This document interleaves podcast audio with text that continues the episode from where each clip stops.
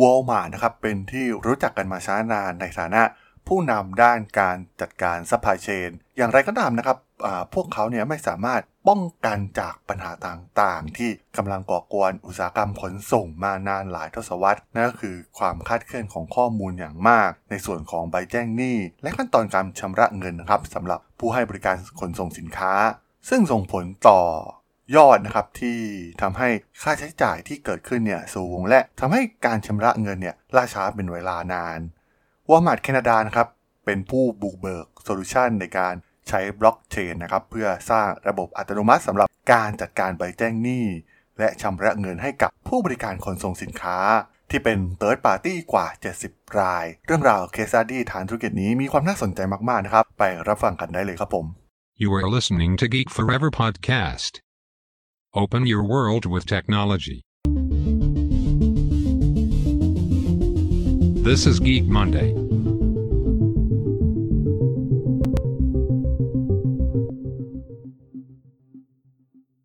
สวัสดีครับ ผมดนทราดนจากดนบล็อกนะครับและนี่คือรายการ Geek Monday นะครับ รายการที่จะมายกตัวอย่างเคสสตัดดี้ทางธุรกิจที่มีความน่าสนใจนะครับสำหรับใน EP นี้มีเรื่องราวที่น่าสนใจกับการใช้เทคโนโลยีใหม่ๆ อย่างบล็อกเชนเข้ามาแก้ปัญหาในเรื่องการจัดการ supply chain ซึ่งมาจากบริษัทยักษ์ใหญ่อย่าง Walmart ความคิดนี้นะครับเกิดขึ้นโดยทีมงาน Walmart แคนาดานะครับนำทีมโดยจอห์นเบลิสซึ่งได้คิดหาวิธีใหม่ๆ ในการแก้ปัญหาในเรื่องของข้อมูลที่มีอยู่มหาศาลนะครับ Walmart แคนาดาเนี่ยจะส่งมากกว่า5 0 0แสนรายการต่อปีไปยังศูนย์กระจายสินค้าและร้านค้าทั่วแคนาดา โดยใช้กลุ่มรถบรรทุกของตนเอง และผู้ให้บริการที่เป็น Third Party นะครับ ซึ่งแน่นอนว่ามันเป็นการเคลื่อนย้ายสินค้าจำนวนมหาศาล สินค้าจำนวนมากเนี่ยก็เน่าเสียง่ายนะครับ ข้ามพรมแดน เขตเวลาและสภาพอากาศที่แตกต่างกัน ความท้าทายในเรื่องการโอเปอเรชันในสิ่งเหล่านี้นะครับ ตัวอย่างเช่น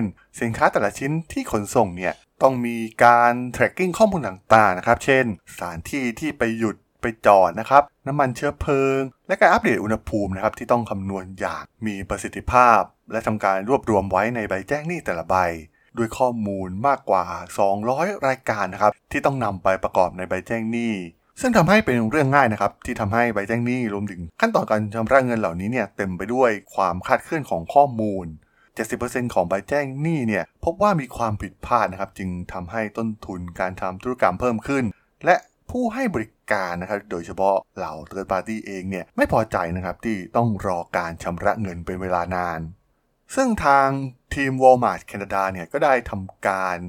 วิเคราะห์สาเหตุของปัญหานะครับ เพราะว่ามีการใช้ระบบข้อมูลหลายระบบระหว่าง Walmart ในแคนาดาเองกับผู้ให้บริการนะครับ ที่ไม่สามารถเชื่อมต่อกันได้แบบง่าย ๆนะครับ จึงทำให้กระทบต่อยอดเงินต่างๆ ซึ่งรวมถึงการ กระบวนการต่างๆเนี่ยใช้เวลานานและสิ้นเปลืองแรงงาน มันไม่ง่ายนะครับ เพราะว่าองค์กรแต่ละองค์กร บริษัทขนส่งต่างๆเนี่ยก็มีระบบต่างๆ ที่แตกต่างกันนะครับวอร์มาแคนาดาจึงสร้างกระบวนการอัตโนมัติ โดยสร้างเครือข่ายบล็อกเชนนะครับเพื่อเอาชนะปัญหาของระบบที่ไม่สามารถเข้ากันได้นะครับซึ่งจะใช้บล็อกเชนยืนยัน transaction ร่วมกันสำหรับทุกฝ่าย หลังจากนั้นนะครับวอร์มาแคนาดาจึงหันไปหา บริษัทที่มีชื่อว่า DLT Labs ซึ่งเป็นผู้นำด้านการพัฒนาและปรับใช้โซลูชันระดับองค์กรที่เป็นนวัตกรรมใหม่ โดยใช้เทคโนโลยีบล็อกเชน โดยหลังจากนั้นเนี่ยก็เริ่มใช้งานแบบทดลองในเดือนมกราคมปี 2019 นะครับ หลังจากผ่านการทดสอบอย่างละเอียดถี่ถ้วนประสบความสำเร็จ ในเดือนมีนาคมปี 2021 นะครับ เครือข่ายที่รู้จักกันในชื่อ DL Fred นะครับ ได้เปิดตัวกับผู้ให้บริการรายอื่นอีก 69 ราย ซึ่งระบบทำการรวบรวมข้อมูลอย่างต่อเนื่องในทุกขั้นตอนนะครับ ตั้งแต่คำเสนอซื้อจากผู้ให้บริการไปจนถึงหลักฐานในการส่งมอบสินค้าและการอนุมัติการชำระเงิน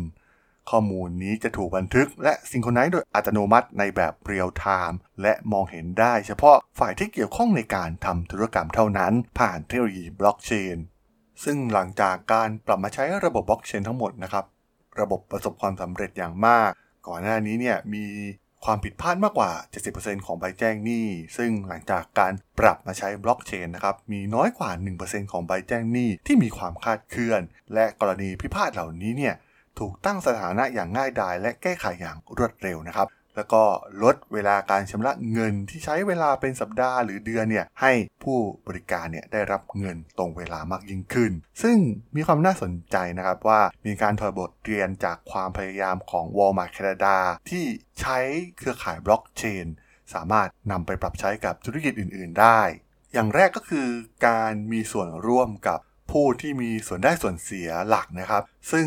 ทาง Walmart แคนาดาเนี่ยได้ร่วมกับบริษัท รถบรรทุกที่ใหญ่ที่สุดแห่งหนึ่งของอเมริกาเหนือนะครับที่มีชื่อว่า Bison Transport นะครับทำให้ทีมออกแบบเนี่ยได้รับมุมมองของผู้ให้บริการ เกี่ยวกับปัญหาที่จำเป็นต้องแก้ไขทำให้มั่นใจว่าโซลูชันเนี่ยจะใช้งานได้นะครับ ไม่เฉพาะกับ Walmart เท่านั้น แต่ยังรวมถึงพันธมิตรด้านโลจิสติกของพวกเขาด้วย ข้อที่ 2 ก็คือการชั่งน้ำหนักข้อดีและข้อเสียของการใช้บล็อกเชนแบบ Public กับแบบ Private นะครับแน่นอนว่าบล็อกเชนแบบ Public เนี่ยทุกคนสามารถเข้าร่วมได้โดยไม่ต้องขออนุญาตนะครับ อนุญาตให้ดูข้อมูลที่จัดเก็บไว้ในเครือข่ายได้ไม่จำกัด ไม่มีคนกลางดำเนินการโดยไม่ขึ้นกับฝ่ายใดฝ่ายหนึ่งนะครับเหมาะอย่างยิ่งสำหรับ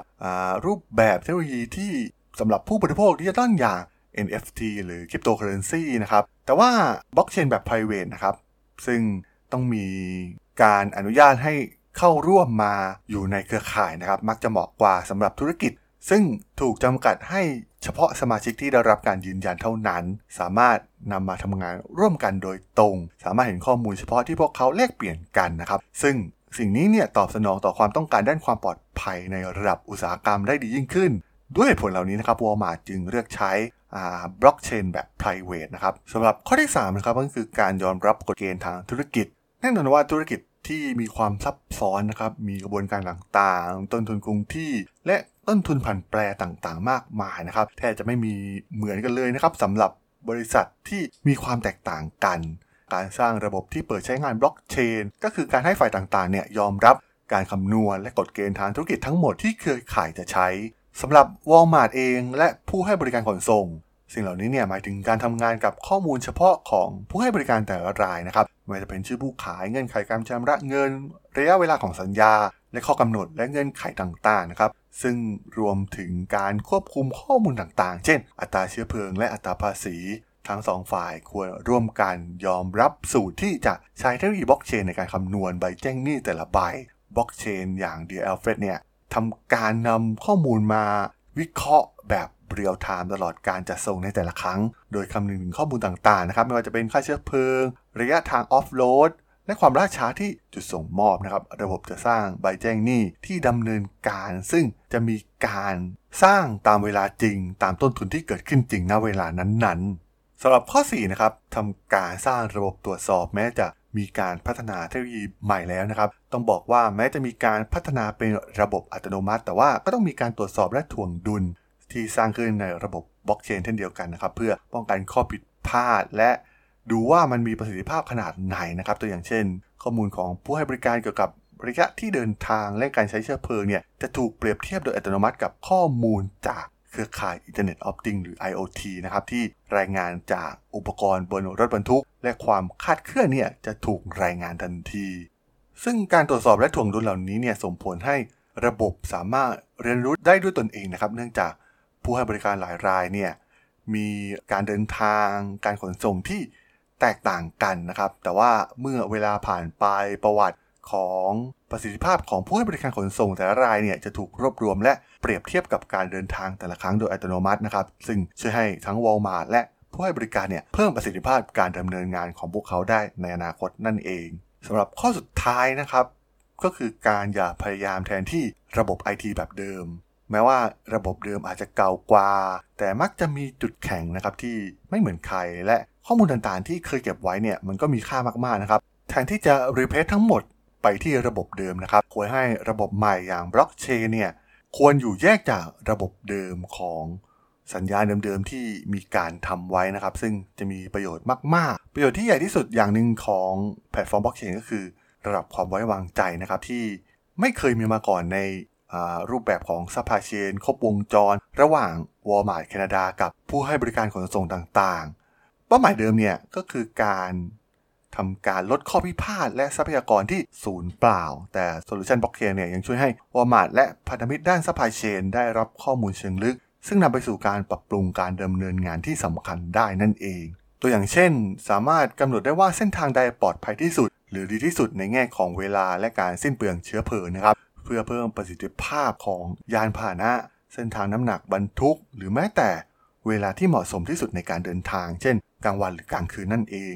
ระบบบล็อกเชนเนี่ยยังช่วยจัดการกับความท้าทายมากมายในการรับมือกับการมาถึงของสินค้าจำนวนมากๆนะครับ การอัปเดตอย่างต่อเนื่อง และการแชร์เวลาที่คาดว่าจะถึงของรถบรรทุกโดยอัตโนมัติ กับเราศูนย์กระจายสินค้าหรือร้านค้าเนี่ยสามารถทำให้ ปาร์ตี้ต่างๆ เหล่านี้เนี่ยสามารถประสานงานกันได้ดีขึ้น ต้องบอกว่าความสำเร็จของระบบ Walmart แคนาดาเนี่ยได้แสดงให้เห็นถึงศักยภาพของบล็อกเชนนะครับ และแสดงให้เห็นว่าเทคโนโลยีเนี่ยสามารถสร้างกำไรจากการดำเนินงานและการเงินได้อย่างมีนัยสำคัญมากๆ และที่สำคัญมันเป็นการปรับปรุงความสัมพันธ์ที่แย่จากแต่ก่อนนะครับ ที่มีต่อซัพพลายเออร์ให้ดียิ่งขึ้นได้นั่นเองครับผมสำหรับเรื่องราวของ Walmart กับ การใช้เทคโนโลยีบล็อกเชนเพื่อแก้ปัญหาซัพพลายเชนใน EP นี้ผมก็ต้องขอจบไว้เพียงเท่านี้ก่อนนะครับสำหรับผู้ที่สนใจเรื่องราว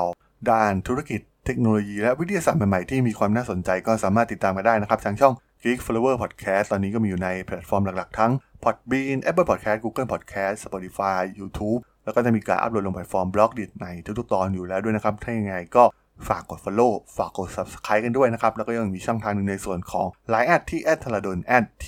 h a r a d